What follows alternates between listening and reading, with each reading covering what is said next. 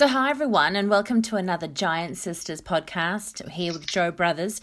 And today we're talking to Renee Graham, Chief Executive of the Ministry for Women in New Zealand. Welcome, Renee. Oh, kia ora, Joe. Thank you. Now, I always ask this question the power of intention. How did you design your life and career path, or did it evolve? I would say my career path probably evolved.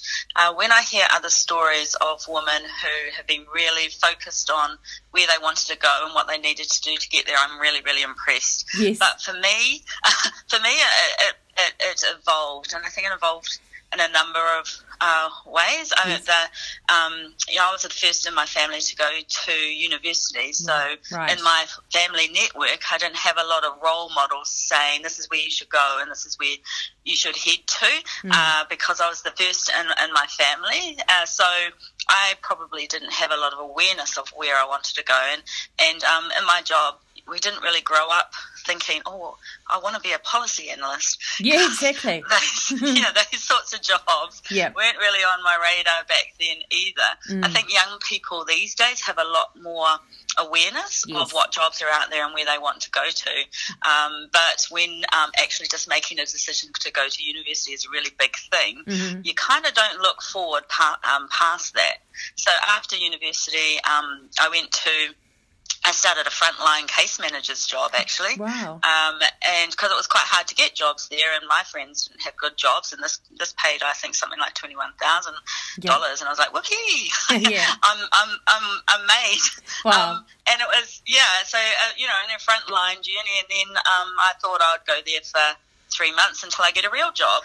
Um, and but that never happened. So um, I kept, I stayed there, and I actually ended up having a career in the public service, which I didn't really expect either. Yes. But um, you know, I, the public sector is so broad that every couple of years you can actually have an, a different type of job right, which yeah. challenges you so mm. during my time on my career i've had uh, every couple of years a new opportunity to go to so i've kind of st- stuck in the um, public service and mm. um, gone through a number of really exciting jobs as well that's great um, what are some of the unique experiences that you've had that have led you to the role that you have now as chief executive mm. um, of the Ministry for Women?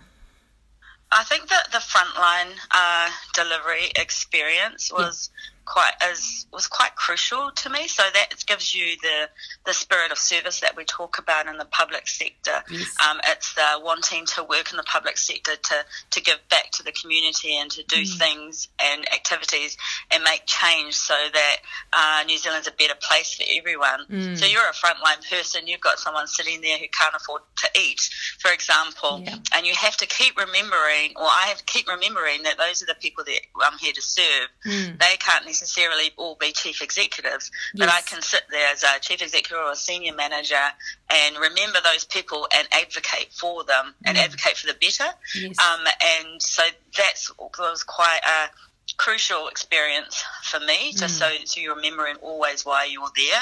Um, and um, I have had the ability to have both operational roles and policy roles as well. Right. So that kind of set me apart from other people who either just do operations or do policy. Right. But having that mix of the two skills can really um, set you apart from everyone. I mean, there's mm. what forty five thousand public servants. You're oh, just one wow. of them. Yeah. You know.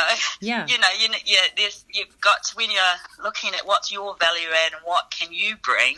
Some of the things that have identified me and made me unique is things like operational experience, but being able to do operations and um, policy development and and doing um, policy development on complex policies as well and delivering on mm. those. So mm-hmm. those set me out. So you know, if people were going through career, they can, should think about things like that. What makes them different yes. in my environment that I can put forward and say this is my uniqueness. Ah, that's very good. In terms of embracing lessons, what challenges have you experienced that have shaped you the most as a person? I, th- I think it's um, resilience. So mm. my career hasn't been plain sailing. I've applied for jobs that I haven't got, yes. and and you take a hammering. Mm. So you kind of think, oh, this is the perfect job for me, and I'm going to apply for it. And someone goes, yeah, nah, you're not ready for that. and you go, oh, shivers. And then you kind of go, oh, gosh, I'm useless, I'm horrible, you know. Mm. Um, and then you start thinking about, you know, your worth. And I think the resilience yeah. is really strong. We also have, you know, you go through situations where you do a piece of work, it doesn't mm. go well. Mm. And you're like, oh, you know, that, yes. the, the the lessons that you learn from things not going well, um, is, I think, is more important than the lessons you learn from doing things well. Yes. Because that gets you up in the morning and actually your resilience keeps you going. So, mm. you know, when your boss or your minister says that's not great, good enough for me, you know, you have to get up the next day and help, you know, pull people along yes. and make sure they're resilient as well and get back up there and, and achieve the next um, you know, deliverable or thing that you need to achieve. And that sometimes that's really hard to do. Yes. But if you do it in your work life, you can do it in your personal life as well. Yes. Um, you know, and it's making those calls because personal, your personal life and how what's happening in that life really mm. has to affect what you do in work. Yes. So it's it's yeah, kind of like have to having to do sort of both make decisions in both areas mm. and making decisions, you know, and being resilient about the choices that you make and living by them. Yes. Really is quite, you know, I think it's a good experience to, for for um, many people to have. Mm. I suppose um, a, a, lot of people at the moment are sort of saying they feel stressed or anxious. Um, have you, and this is sort of around this whole resilience piece, which I think is really uh-huh. interesting. Do you have any um, ways of your personal methods of managing stress that you could share with our audience? Uh, yeah, I, I, I, try and keep um, work and work, and yes. and when you leave for the day, that's a, a different story. I mean, I had you know, children. So I go home, children, they don't care what happened at work today. yes. they don't get it. You got, you know, had a hard day. They're like, what's for dinner? Yeah. you know, mm. you can't, and, and that sort of, that humbles me. It's like, yeah, yes. okay, let's just don't worry about it. I mean, it's in my mind quite a bit. Um, yeah. But I also like to plan. And mm. I also like sometimes like, just don't worry about it, think about it tomorrow. Good. Because if you try and think about it all the time, you don't get that perspective. It's like, you know, when you yes. get one of those nasty emails and you want to reply and you're like, no, don't reply. Wait a, a, little while yes. until you come down and you can see through. So I, I kind of think that sometimes just thinking about something for a while mm. or overnight or for a few hours going out walking out you know uh, yes. uh, of the building for a while you might have a different perspective mm, absolutely um, yeah um, the other thing that I think is quite crucial for me and might be helpful is that mm. I have safe people that I can talk to. Yes. Um, I kind of like, sometimes I say rant, but actually talk to, you know, who yeah. wants a safe place where I can just get things off my chest. Yes. With a person who's not going to, you know, who understands where you're coming from, lets you get it off your mm. chest and can see that perspective. So mm. having a safe person to think things through with. Mm. And the other part I think is really crucial is you don't have to do things yourself by yourself. Yes. You don't have to make up the every single idea. There's plenty of people around you Absolutely. that can come up with yeah, great suggestions and ideas, mm. and don't block those off. Mm. Utilize those networks and those sources that you have to help you, give you ideas to help you through it. Mm. Um, you know, you don't have to go through it alone. You can share that, and those and there's other people that are you know, more experience. There's always going to be people with more experience than you that go through it, mm. and you should take that advice. That's, I do. Yeah, yeah, really, really good advice. Um, and speaking of advice, what would advice would you give to your younger self if you could, you know, go back in time machine? What would you sort of a couple of tips that you would tell your younger self? I'd probably say um, be be patient. Yes. Um, you know, so I, you know, I was I was uh, oh, I wasn't a millennial, but you know, I've been in my early twenties, and I, I look back and think, oh yeah, you thought you could do lots of these jobs, but now I know you probably couldn't, and you weren't ready. Yeah. So just really be mm. patient. Um, uh, with with your career advice. Mm. And um, one of the things I did do then is I used to see people getting promotions around me and people getting these new jobs, and I think I can do that. Why am I getting them? Yes. Why are I getting those jobs? You know, I'm, I can I think I'm doing the same sorts of things. And then when I said to myself, you know what, I think you should stop worrying about what other people are doing and yes. earning and getting on and what the, what how their careers are. You know, just be happy for them, and you just concentrate on your work, mm. what you're delivering, what you how hard you're working and what you out, you know, achievements you're, you know, um, delivering on. So just concentrate on yourself mm. um, as as much as you can. Um, be patient mm. um, as as well, and and um, you know, work hard. And when you work hard, you might not see that people are looking. Yes. And you might not think, but they they are.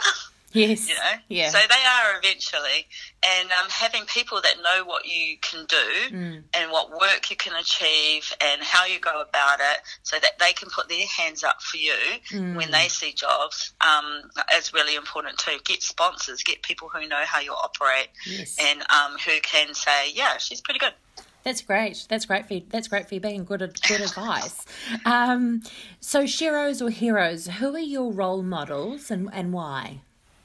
Um, I, th- I, I really like. I think I really like people who have done first. So yeah. put them out themselves out there and mm. really um, taken a risk in what they're doing. Um, people like like Helen Clark, who's you know you know yes. the first elected prime minister in a world full of men. Mm. Um, I'm thinking you know Kristine Bartlett, who yes. Um, said, "Okay, I'll fight for the rights of nurses." So people who have really come up and really put themselves out there and said, no, I'm going to take a risk and I'm going to do it, even though, you know, it might not work out mm. and it mm. might not go well for me. Um, I'm going to do it. Um, and, you know, I, I, don't, I'm not there yet, but that's right. kind of like where I would really like to go and, um, and push myself towards. Yeah. Fantastic.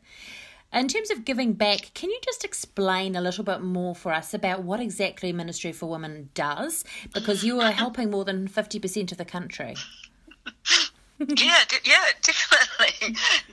Gender wise, 50 50. Yeah. Uh, so, um, the Ministry for Women is, is probably one of the smallest government organisations, but we exist because there's still a, um, an inequality in um, New Zealand in terms of um, outcomes for women. So, yes. we our role is to provide advice and work on initiatives to improve outcomes for women. But we're really small, so we can't do everything. Mm. So what we've been doing um, most recently is focusing on uh, uh, inequalities in the labour market, so right. things like gender pay gap. Yes. So why do we have uh, gender pay gap which points to in, um, inequalities in those, the roles in organisations in the labour market. New Zealand's not alone in yeah. gender pay gap, so mm. we also it's an international issue as well. Mm. What um, we're also not alone in not knowing quite what to do about it. Yes. Um, but we do know a little bit about the drivers behind gender pay gap. So we'll work to um, um, raise awareness and do uh, work around uh, closing the gender pay gap, and we've started with um, uh, we're doing work in the public sector. Yes. Um, uh, this year to close that, having an action plan to close the gender pay gap. Uh, we've also done we do we do work about raising awareness of issues because mm. uh, we don't have we don't have control over legislation right. uh, or we don't have any funding to give out so we might raise awareness of particular issues so mm. a couple of weeks ago we launched a uh, or released a publication where we had talked to 40 mums on benefits and right. Whangarei, South Auckland, and Gisborne, for instance, and we've got their experiences. So we're really keen on ensuring that women whose lives are affected by particular policies have an opportunity to have their say and have their input into mm. what what's they think are the solutions or issues or to be addressed. Mm.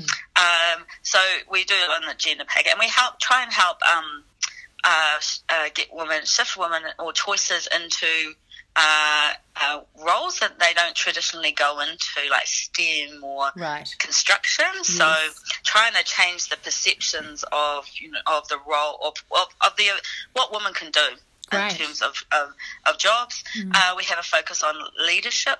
Mm-hmm. Um, and trying to ensure that women uh, are in boards senior management. You know, right. yeah. Pu- private public sector is not too bad, but you know, in the public sector, only nineteen percent of boards are women, mm. and in the top jobs are women. So there's lots of work to do uh, there to encourage. Uh, organisations to um, point women or you know put, have the more diverse thinking on the organisations through appointing uh, women. Yes. Uh, so we do that, and, and family violence is a big issue for New Zealand women. Mm uh, yeah, it's one in four. Uh, you know, women are still affected by mm. violence, and um, that's not getting better um, as well yeah, either. So yeah.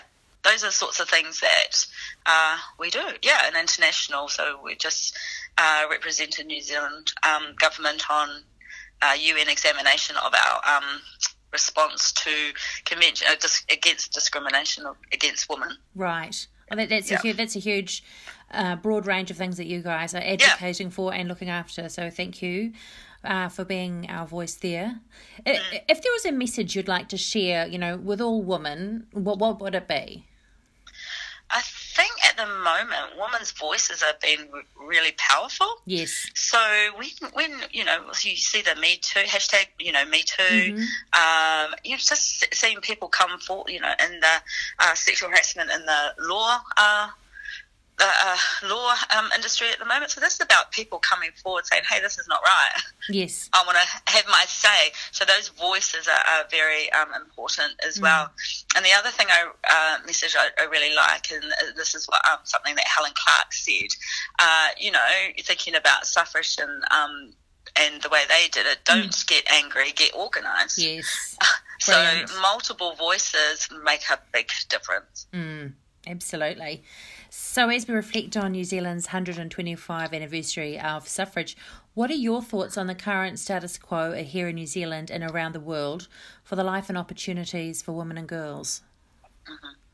Well, sometimes I think, um, you know, you look at the outcomes for women and girls in New Zealand, you think, oh, it's not too bad living in here, you know. Yes. But we shouldn't really settle, um, you know, and, you know, we have access to tertiary, and compared to some countries in the world where women get a worse deal, we're not too bad. Mm. But then when you, like, lift up the, um, you know, peel back the onion rings. There's a lots of things under there that actually, you know, thinking, no, we could do better in, in, in these areas. Mm. And when we went to um, have our examination, um, the UN committee gave us back 82 recommendations for improvement. Wow. And you're thinking, yeah, wow, 82 recommendations, jeepers. Yeah. We've still got a long way to go. So I think we need to work through all of those initiatives to get um, you know, the outcomes for them back on track. And these these range from family violence to, you know, human the Human Rights Commission mm. rights through to, you know, people, women on boards, that you know, um, trafficking. So there's a lot, yes. a lot of, um, and you know, our um, abortion laws. A lot of recommendations around there that we we need to go through. So, mm. you know, if they're saying there's 82 things, imagine what we're, we're saying here. You know, our yes. outcomes for Māori and Pacific are still women, mm. or Wahine are still really low, low as well. So, yes. um, we've just got heaps to do. But I'm really um, happy that we don't have to do that alone. So mm. I'm, you know, part of a big, 30 other, you know, agencies, yes. uh, public sector agencies, all trying to improve outcomes for women, and um, all of our NGOs, sort of civil society networks, mm-hmm. uh, all of the organ- women's organisations out there also trying to improve outcomes for women. So I think if we can all do it together, then we, sh- we should be able to have, make a good crack at it. Absolutely. Well, thank you very much for talking to us, Renee. It's been wonderful. Thank you, Joe.